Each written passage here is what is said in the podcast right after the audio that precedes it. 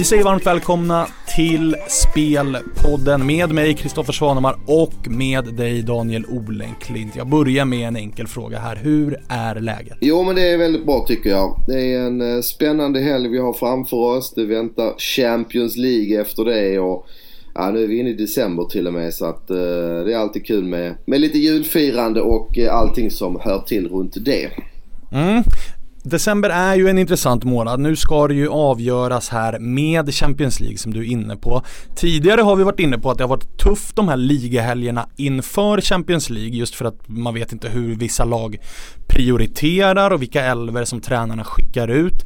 Nu börjar det ju lätta upp lite ändå för att nu är det ju vissa lag som spelar ligan i helgen men som redan har gått vidare i Champions League så att hos många av de här topplagen kan vi nog ändå förvänta oss fullt ös och bästa elvan i helgen, eller hur? Ja, samtidigt har vi haft en mittvecka i England och vi vet att vi kommer in i en väldigt intensiv eh, månad i just Premier League där det är ju väldigt mycket matcher runt jul och nyår. Så att, eh, ja, både och skulle jag vilja säga. Tar vi till exempel eh, omgången som var nu i helgen så roterar ju Chelsea Hazard och även Klopp har ju roterat en del. Så att eh, just i Premier League är det fortfarande ett tufft schema. Det, det du säger det stämmer nog bra in i både Italien och Spanien.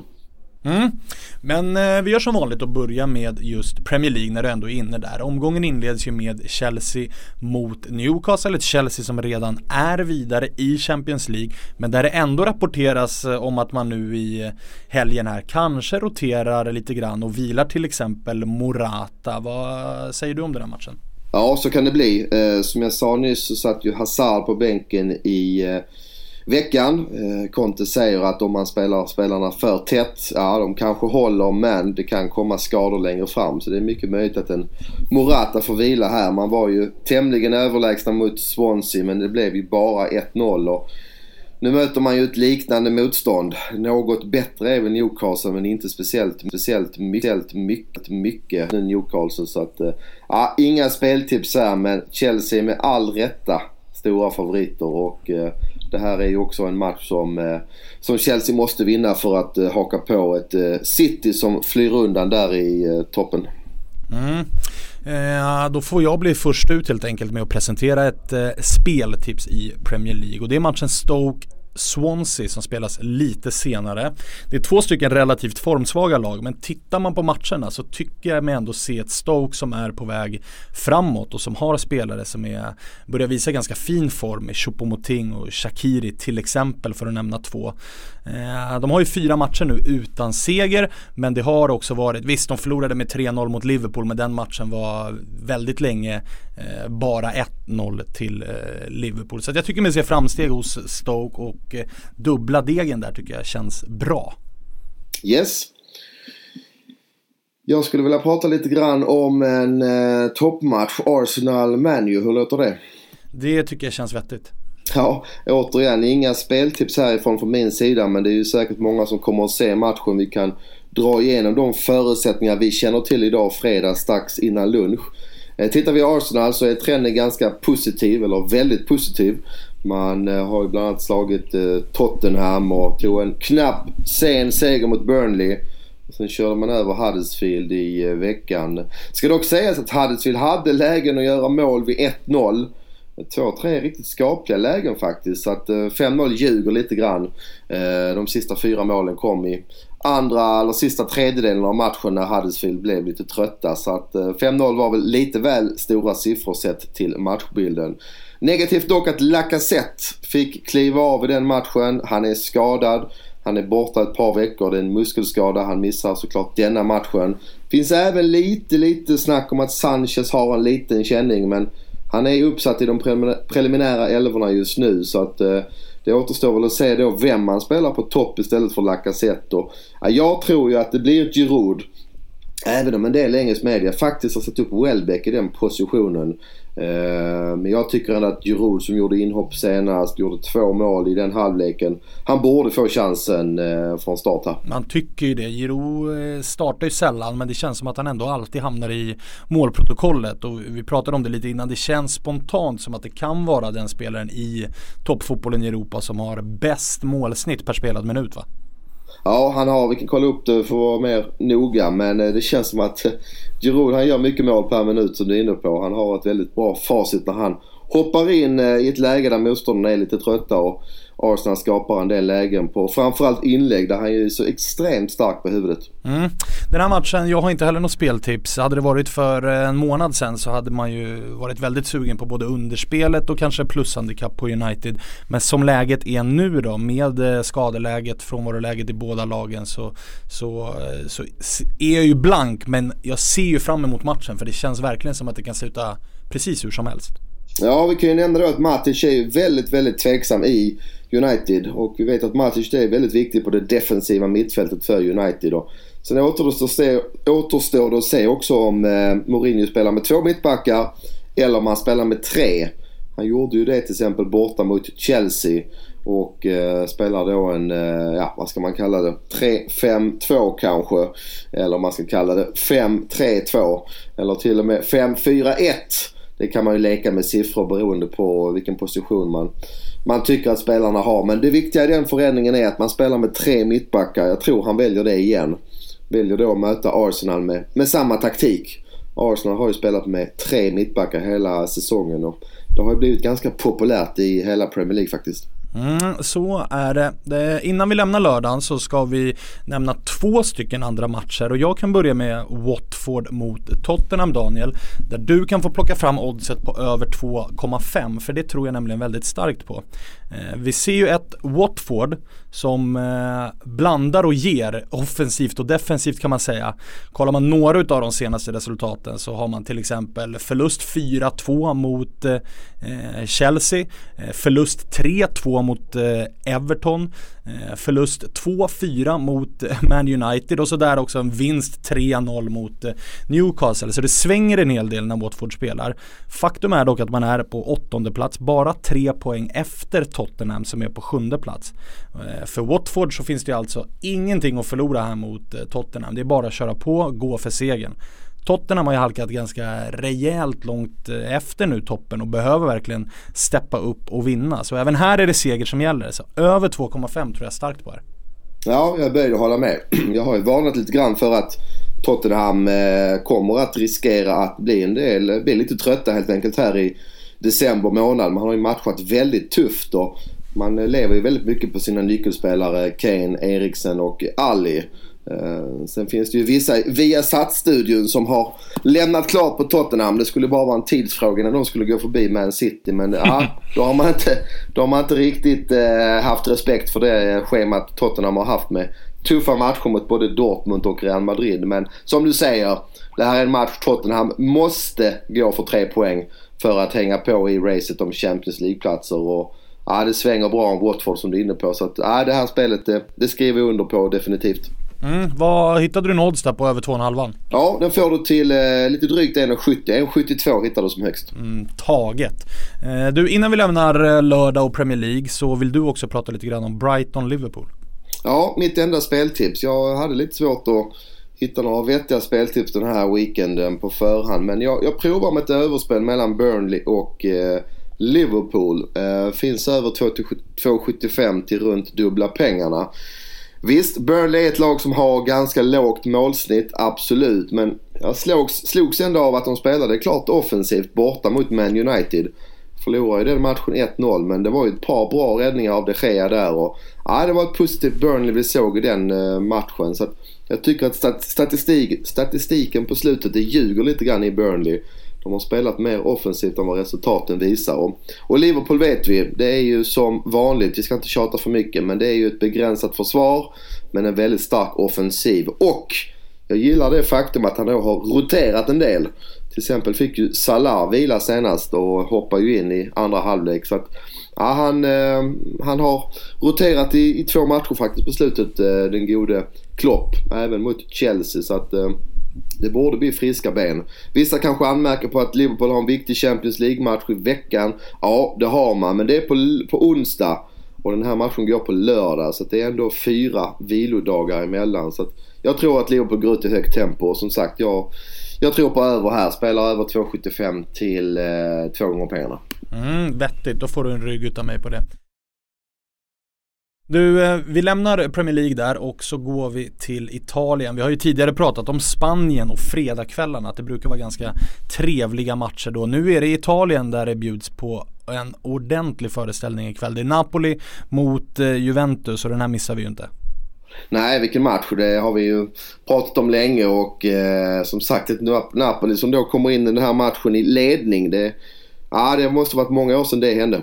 Ja, och det är ju faktiskt med eh, fyra poäng. Napoli är obesegrade, 12 vinster, två kryss.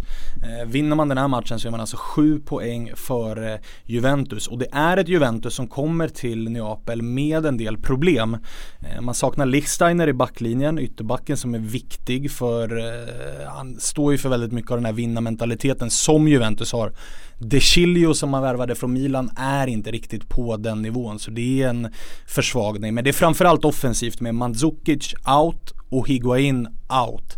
Higuain har rest med, han har tränat men alla rapporter tyder på att han kommer eh, att sitta på bänken här. Eh, så att det är ett äh, försvagat Juventus som kommer hit. Ja, han har väl någon handskada som behöver opereras där, Iguain.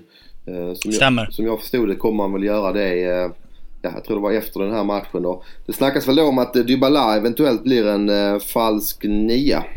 Ja det stämmer bra. Det ser ut som att de kommer ställa ut en, en fembackslinje där eh, Dybala kommer få en eh, anfallsrollen. Eh, så att de kommer nog ligga på kontringar och känner jag det här Juventus rätt så är man nöjda om det fortfarande är fyra poängs skillnad mellan lagen när den här matchen är spelad. Det är en match som Juventus absolut inte får förlora och är det någonting Juventus genom åren har varit bra på så är det ju just att eh, inte förlora de här viktiga matcherna. Så att jag har inga speltips i den här matchen. Jag hoppas givetvis på en på en hemmaseger men Napoli har inte riktigt varit så vassa som de senaste matcherna som har varit i inledningen av säsongen så att jag är lite orolig här. Ja, jag, eh, vi snackade om det innan. Jag hade inget speltips då men ju mer vi pratar här så är det frågan om man inte ska ta en spontanare. Jag funderar lite grann på under ett i halvtid. Mm, den är inte dum. Nej, jag menar om vi då har Mandzukic och eh, Mandzukic confirmed out och går in troligtvis bänk och ett Juventus som eh, vet att man inte vill lämna ytor bakom backlinjen till Napoli. Så att, ah, men jag, jag slår till på en spontanare här under 1 till 1,90 pengarna tillbaka om det blir exakt ett mål då i första halvlek. Mm, och för att ge det spelet lite mer tyngd så, så enligt förhandsrapporterna här så kommer Juventus starta med såklart Buffon i mål. Eh, sen en fembackslinje med De Chilio, Barzagli, Benatia, Chiellini och Sandro. Så att det är en defensivt balanserad Juventus. Ja, definitivt. Övrigt då i Serie A, du eh, hittade ett spel här under tiden vi pratar. Jag kommer att spela eh, Torino minus 0,25 mot eh, Atalanta. Det är lördagens enda match 2045. Eh, jag tror starkt på Torino här. Marknaden värderar lagen relativt jämna. Och ja, Ibland så kan de kanske vara det, men tittar man på pappret så ska Torino vara ett bättre lag än Atalanta. Atalanta har sina styrkor i offensiven, men det är spelare som har sett slitna ut här ju längre säsongen har gått. Det märks att man inte är vana vid att spela både Europa League och Serie A. Eh, och framförallt har det märkts på bortaspelet. man har två kryss, fyra förluster i Serie A. Så att man trivs inte alls på resande fot samtidigt som det är dags för Torino att steppa upp. Alla nyckelspelare är tillgängliga.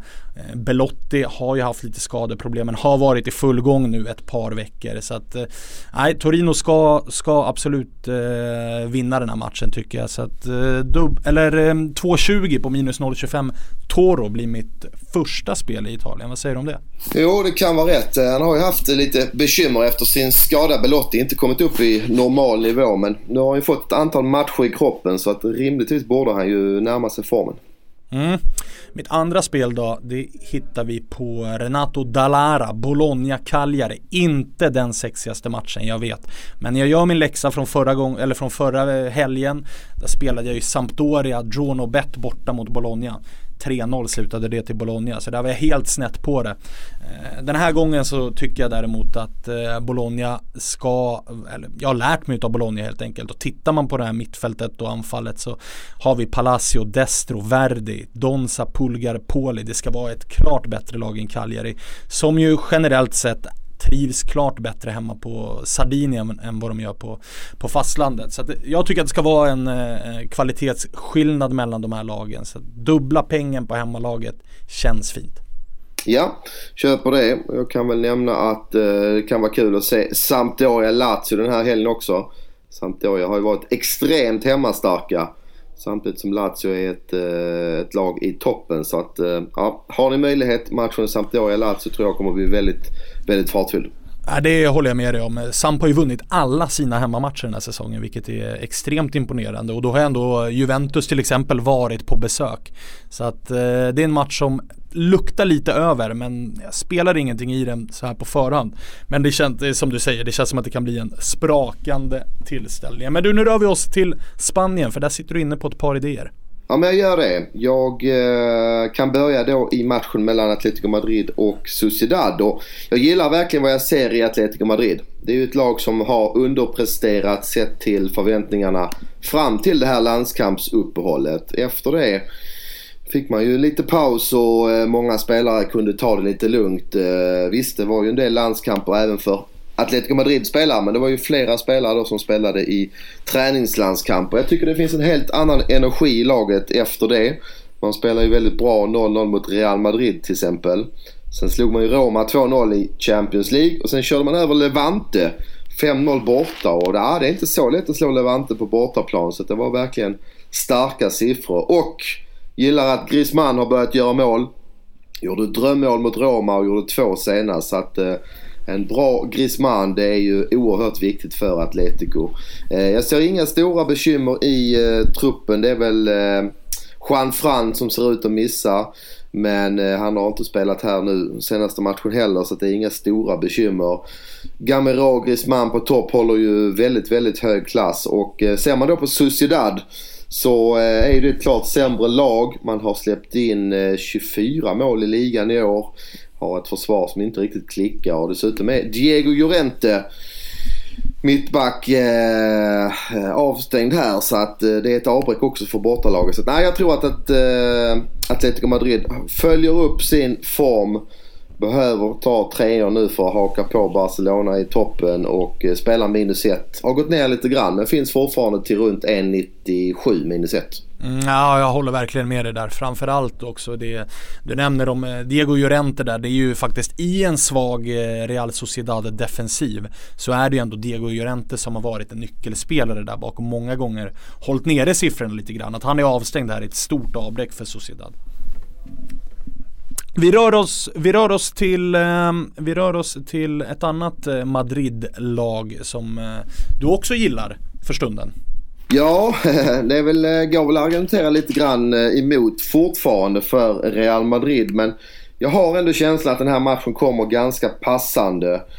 Man var ju också involverad i den där matchen mot Atletico Madrid 0-0 och sen vann man stort i Champions League. Sen kom ett litet bakslag igen i helgen där man bara lyckades vinna med 3-2 hemma mot eh, Malaga. Men ja, tittar vi på den här truppen så börjar det se bra ut. Börjar vi i mål så Finns ju Navas tillgänglig igen i målet om man väljer att starta med honom.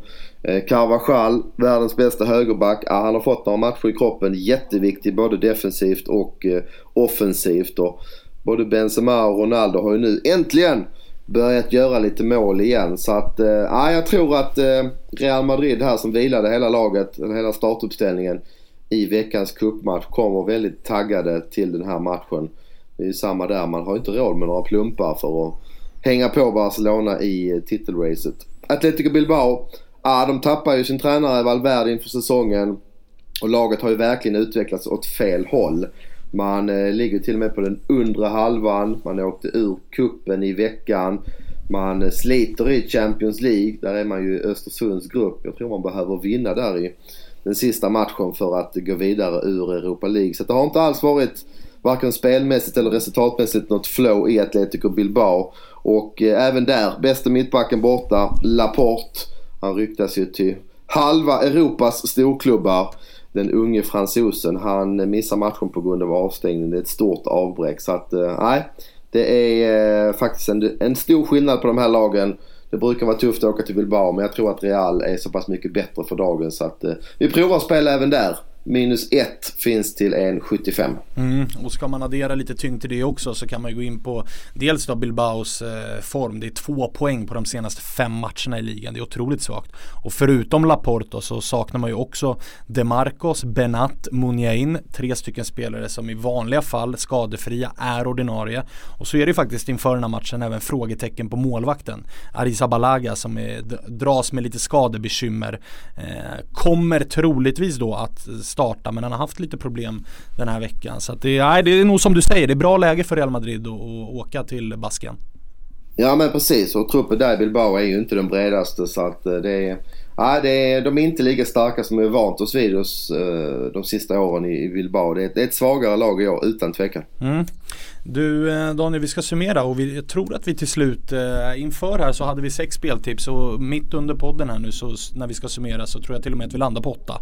Ja, jag sköt från höften där i Napoli och Juventus. Jag vet inte var det kom. Det brukar inte, brukar inte prägla mig. Men instinkten sa att det var ett bra spel med under där så vi provar. Men jag kan dra mina tre. Jag tror på över i uh, Burnley mot uh, Brighton mot uh, Liverpool. TV-sänd match. Över 2,75 finns just nu till 2,06. Och jag tror då på under 1 i halvtid till 1,90 mellan Napoli och Juventus. Det är anfallsbekymmer i Juventus och vi tror på en lite mer defensivt balanserad elva. Det kan bli en statisk inledning i den här matchen. Och sen då i Spanien, två speltips. Jag spelar eh, Atletico Madrid minus 1 till 1,95. Och jag spelar Real Madrid borta, även det minus 1 till odds 1,75. Mm, fint Daniel, ibland ska man inte stoppa när man får feeling, då är det bara att gå på den. Eh, jag har eh, två speltips i England, dels Watford Tottenham över 2,5 till strax över 1,70. Sen tror jag också att Stoke vinner hemma mot Swansea till runt dubbla pengen. I Italien spelar jag Torino minus 0,25 till 2,20 och Bologna rak seger hemma mot Cagliari och innan vi tar helg så ska vi också precis som vanligt passa på att tipsa er om fsport.net mixen mellan fantasy och betting. Gå in där, använd koden spelpodden så har ni en fin fin bonus att använda er av under helgen när de har satt ihop flera paket där ni tar ut era drömlag och är med och, och uh, tävlar om bra med cash. Nu Daniel säger vi eh, trevlig helg, eller hur? Ja men det gör vi. Trevlig helg och stort lycka till med spelen allihopa.